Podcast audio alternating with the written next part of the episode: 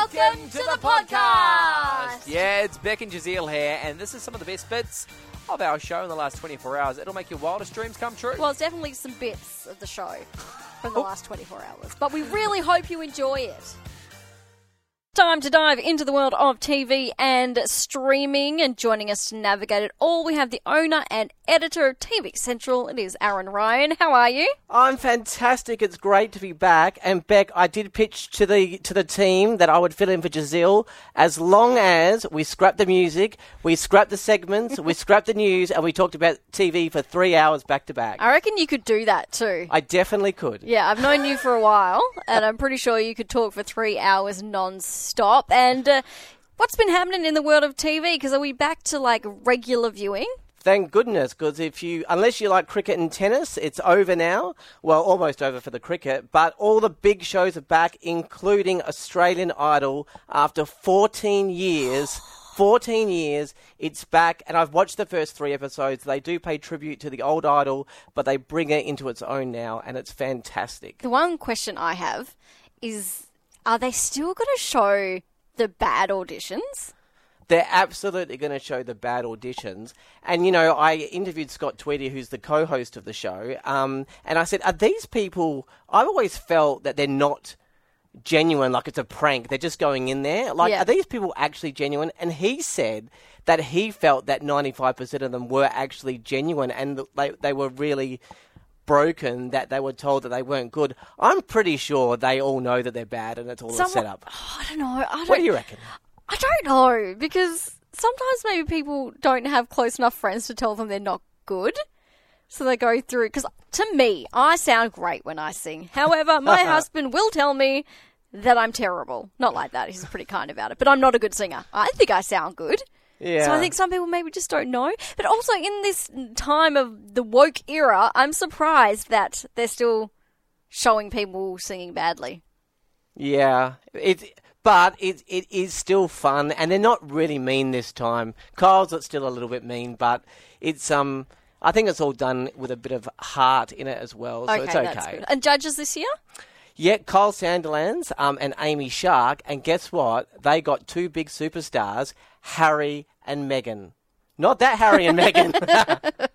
Meghan Trainor and Harry Connick Jr. Remember him? It had to be you. What else did he have?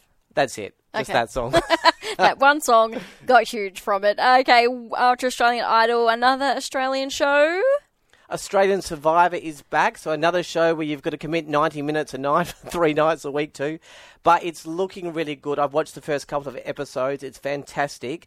But I just wonder, Beck, like, would you do it? Like, when I speak to some of the contestants, they say the big thing, like the physical challenges are hard, but having to do all that scheming and manipulating, because remember, there's half a million mm-hmm. dollars on the line. See, I couldn't for that. It would stress me out too much. The that because I'm a trusting person, and I think I like to think I'm a kind person. I don't think I, I just couldn't do it. I, I would just be I couldn't lie.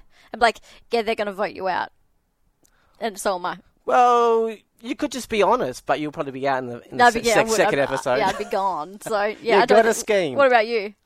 Oh, look, I probably could get away with that part, but I think the physical challenges I'd probably.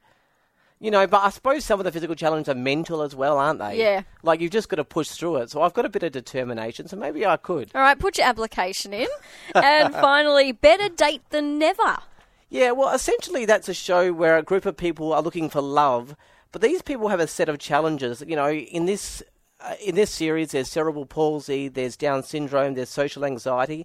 Um, so it's trying to normalise all of that kind of dating with, with everybody. I mean, I did find it hard to watch. I think it's bad enough watching someone like just any person being rejected, but then watching someone that's like really genuine um, and and got a set of challenges and trying to be really brave also get rejected.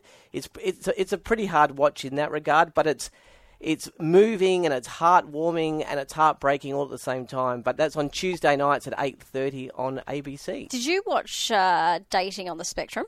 You love on the spectrum. Oh, so that's it. Love on the Spectrum. I, I watched a little bit, Yeah. not all of it. Is it kind of similar? Yeah, it's in it's in the same vein. Yeah, it's, I loved it. Just made me so happy.